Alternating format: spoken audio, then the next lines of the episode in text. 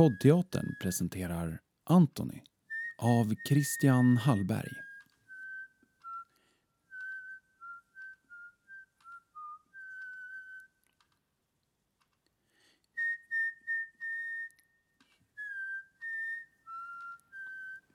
Min mamma ligger för döden. I sitt sovrum ligger hon och väntar på att dö.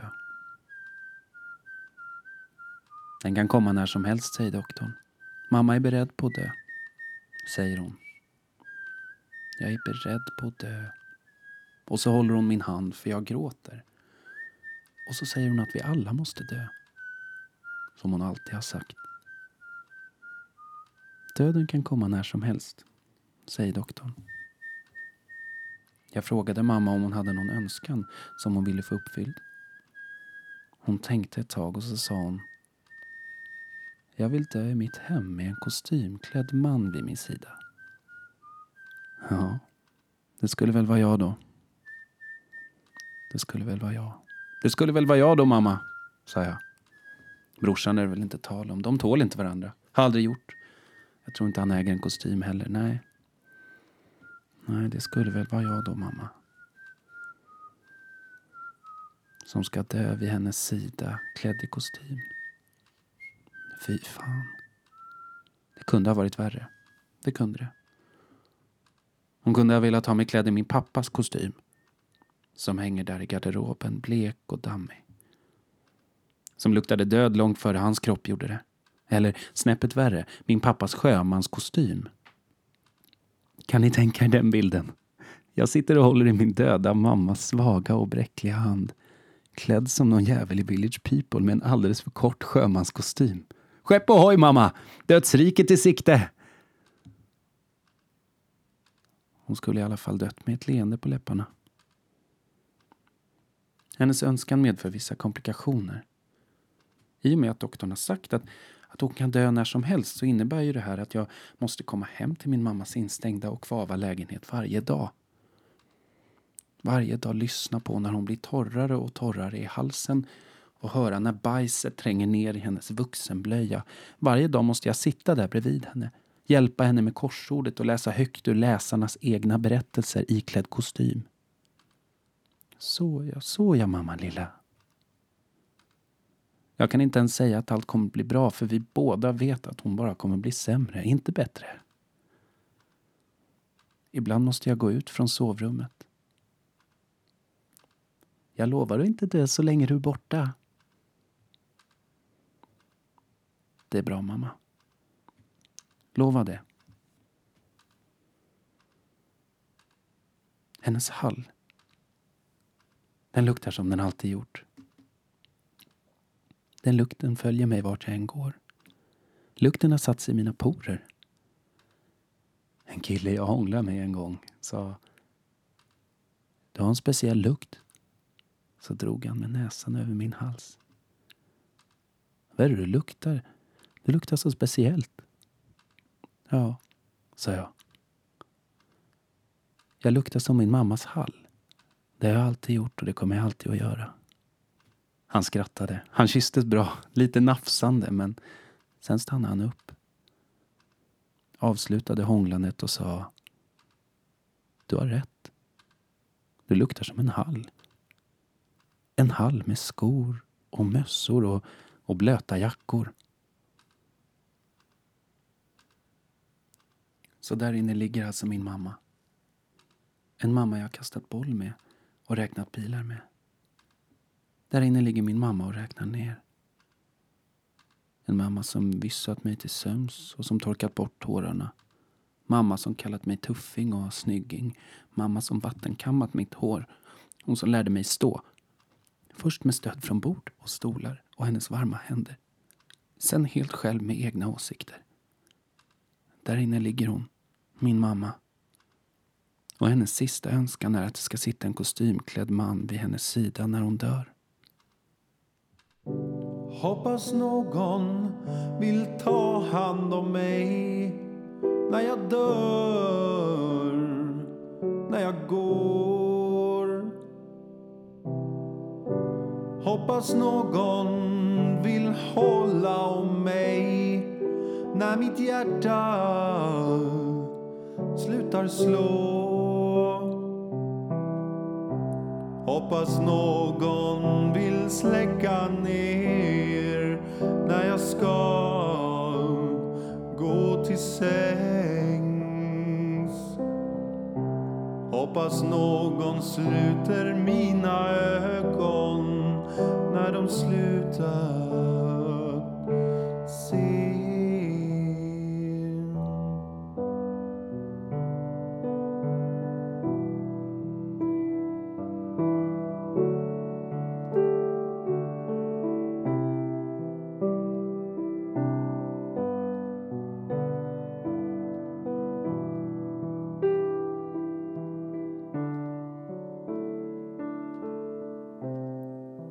Anton?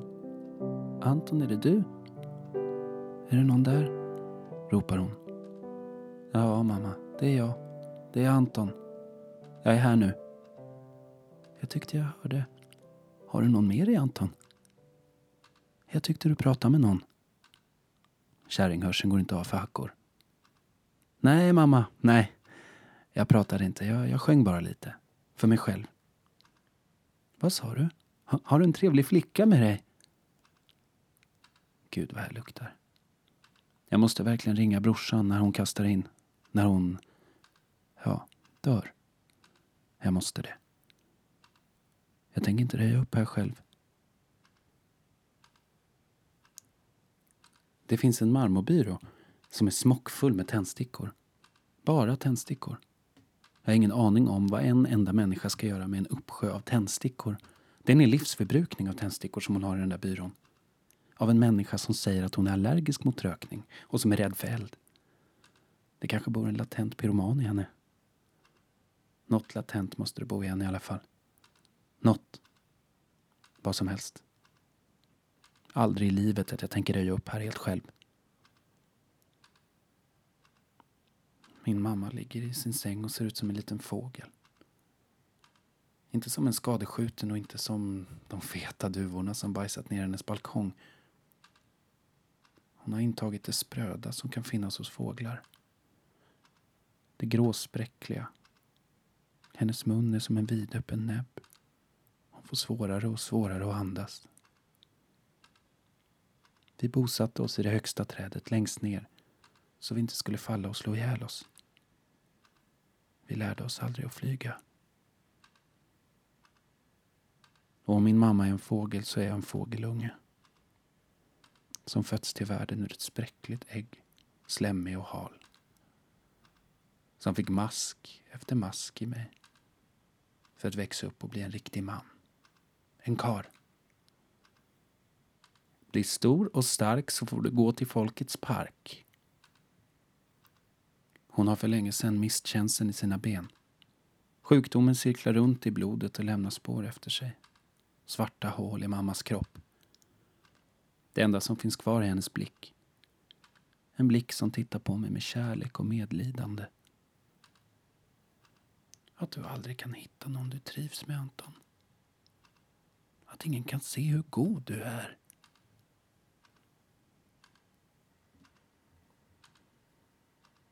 En kille jag följde med hem. Eller hem. Till hans hotellrum. Tittade mig djupt i ögonen och ville att jag skulle berätta om min familj. Jag tänkte att han såg mig med ett y på slutet. Inte Anton. Bara Antoni. Anton har en bror som han aldrig ser och en pappa som dog av sitt eget muttrande. Och en mamma som han spelar squash med varannan onsdag och som han åkte till Paris med på hennes 50-årsdag. Han blev avmålad tillsammans med henne på Montmartre med Sacré-Cœur i bakgrunden. Under hela resan fanns Anthony. Anthony stod bakom konstnären och log imponerat. Under alla squashmatcher stod Anthony där utanför planen vid läskautomaten i för kort tenniskjol och svetten som förstörde hans makeup. Nervöst trummande med racketen mot låret. Målningen hänger i mammas vardagsrum. I hela mitt liv har jag stått mellan Antoni och Anton. Och undrat vem av dem som ljugit mest.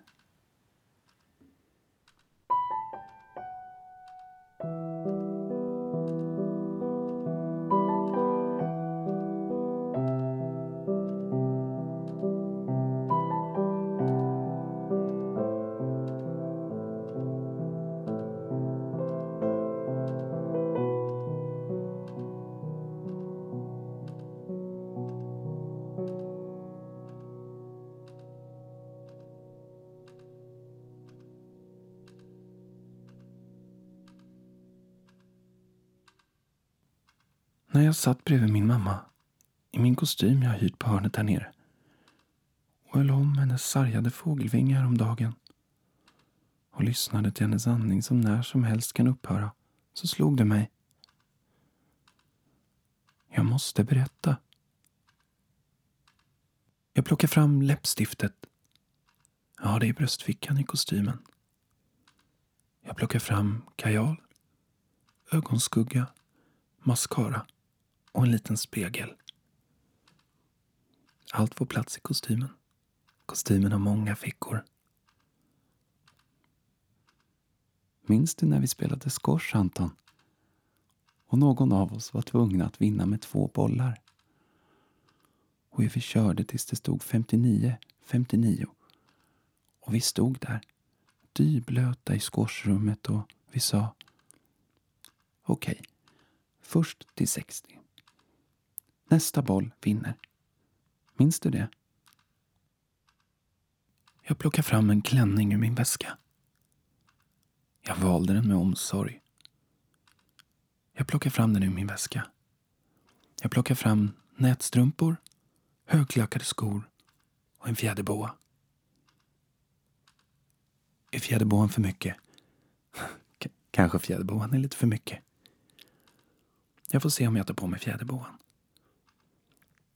Jag klär om.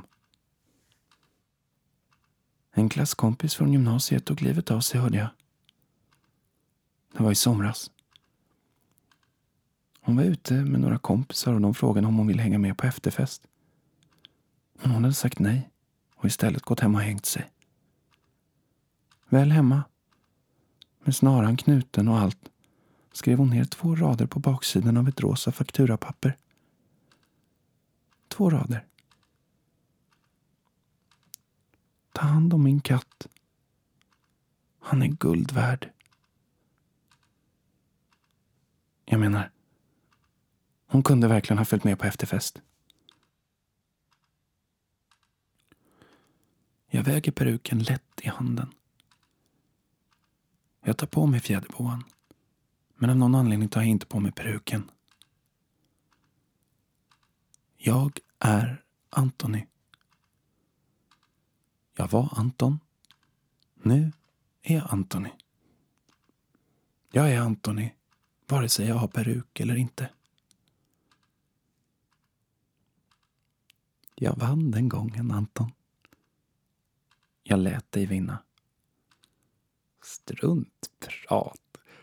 Du slog ju nästan sönder racketen så arg du var. Ja.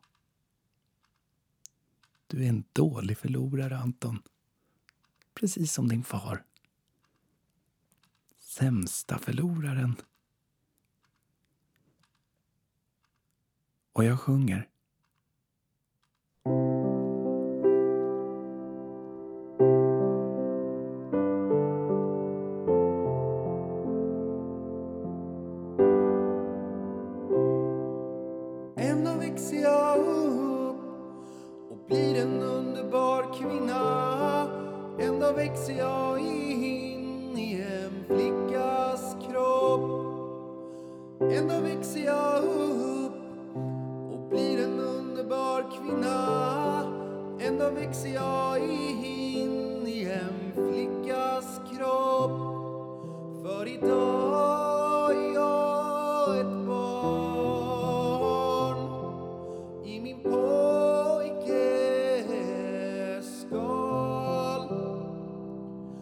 every door.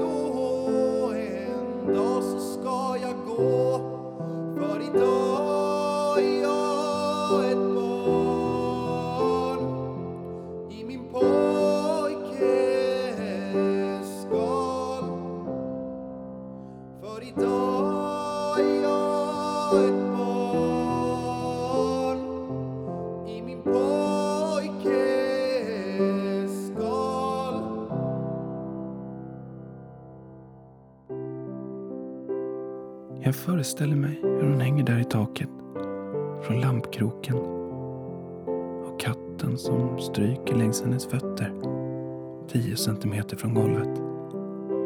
Som tittar oroligt upp på sin matte. Sin matte som lämnat marken, fått vingar och flugit iväg.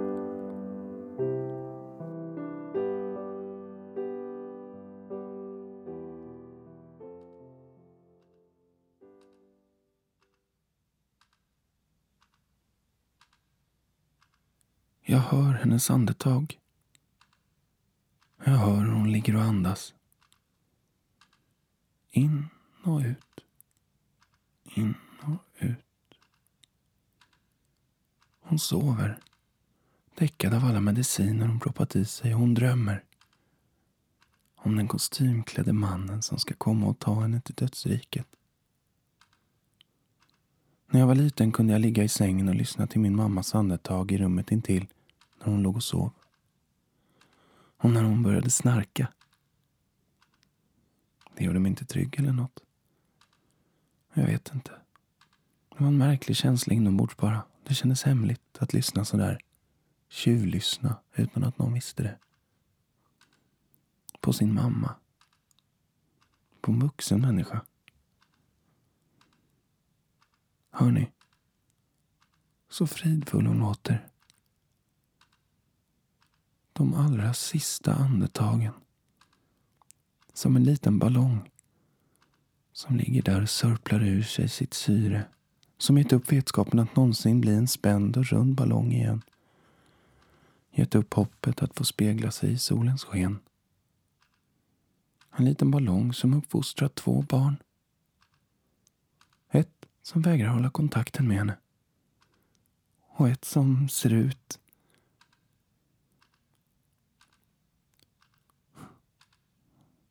ser ut så här. Ett av barnen ser ut så här.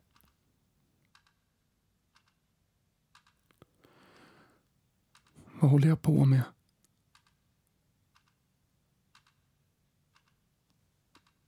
Minns du målningen? Vilken målning? Dumbom. Målningen som hänger i vardagsrummet. Från Paris. Ja, såklart. Du blev så bra på den, tycker jag. Ibland tror jag, när jag tittar på den, att det nästan är ett foto. Ja, han var duktig, konstnären. Man ser verkligen hela dig, Anton. Inte bara att det är så likt i ansiktet. Nej, han verkar ha målat av hela din personlighet. Tycker du det? Ja. Ja, det tycker jag. Jag vet inte. Han gjorde min näsa för stor. Det var lite synd. Med näsan. Minns du som vi skrattade åt den på hotellrummet, näsan? Så stor vi tyckte den var. Hur vi tyckte att den upptog hela rummet. Minns du det? Ja, mamma. Det minns jag. Det var roligt. Vi skrattade. Det var jätteroligt.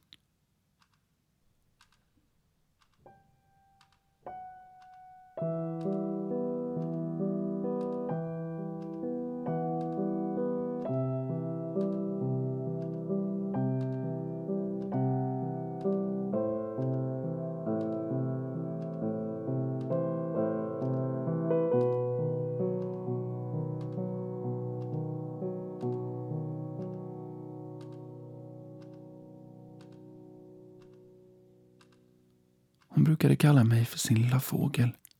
Jag fick lova henne att när hon blev gammal och inte kunde ta vara på sig själv, då skulle jag ta henne om mina vingar. För då skulle hon känna sig stark. Jag lovade henne det, på heder och samvete. Vi är fåglar, jag och mamma. Vi flyttar på oss när det blir för kallt. Ihärdigt har vi sett till att matas och bli matade. Vi lärde aldrig att flytta oss från en punkt till en annan. Min mamma gick och gick i hela sitt liv, men hon rörde sig i stort sett bara när hon sov. Handen över korsordsbilagan. Armen över pastavattnet. Ansiktet som förvreds på pappas begravning. I övrigt har hon suttit stilla. Hon satt på samma ställe i 35 år när hon blev för sjuk för att arbeta la hon sig till rätta i sängen. Likadant ville hon se mig göra. De som rör sig går lätt in i saker och ting, brukar hon säga. När jag väl började gå så välte jag de dyrbaraste vaserna. Men jag brydde mig inte ens om att försöka fånga dem innan de krossades mot marken. Jag önskade att min mamma skulle höra smällen. Kanske gjorde hon det. Kanske såg hon skärvorna skära in i mina barfota fötter. Kanske de ligger kvar under mattan. Bortsopade. Kanske strök hon mig över pannan. Ta det lugnt, Anton. Du drömde bara. Och när du drömde så ryckte du till. Vi köper nya vaser. Och mindre. Det står en stor vas mellan mig och min mamma. Den står vid hennes sida på en vinglig piedestal. Jag måste röra mig försiktigt för att den inte ska tippa över henne. Jag vet att den kommer tippa över henne, jag vet det. Jag har aldrig kunnat smyga. Jag undrar bara en sak. Jag undrar vad det är som kommer krossas. Vasen eller min mamma. Anton! Gud vad hon skrämde mig.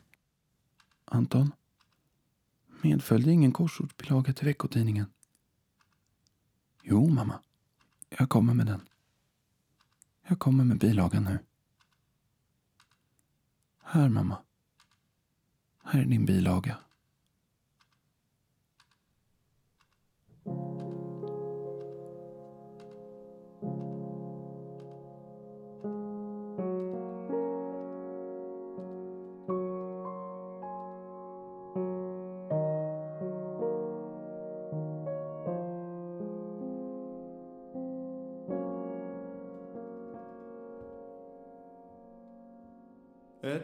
Fågelskrik. Ett fågelskrik. Ett fågelskrik från en fågels sista skrik. Här är ditt hjärta.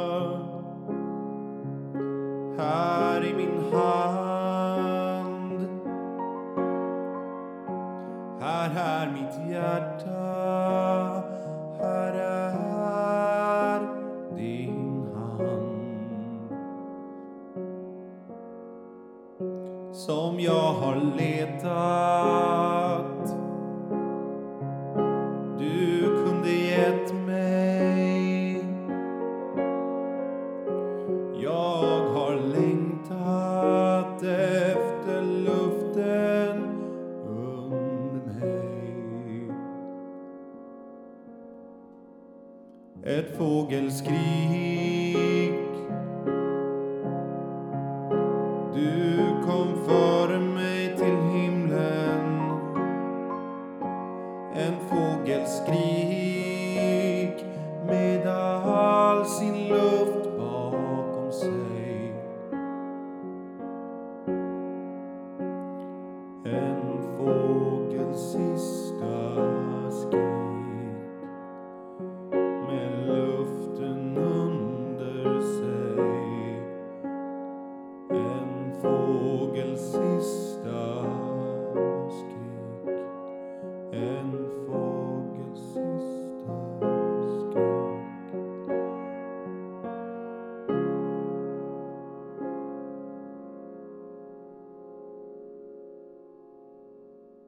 Du har lyssnat på poddteaterns föreställning Antoni skriven av Christian Hallberg.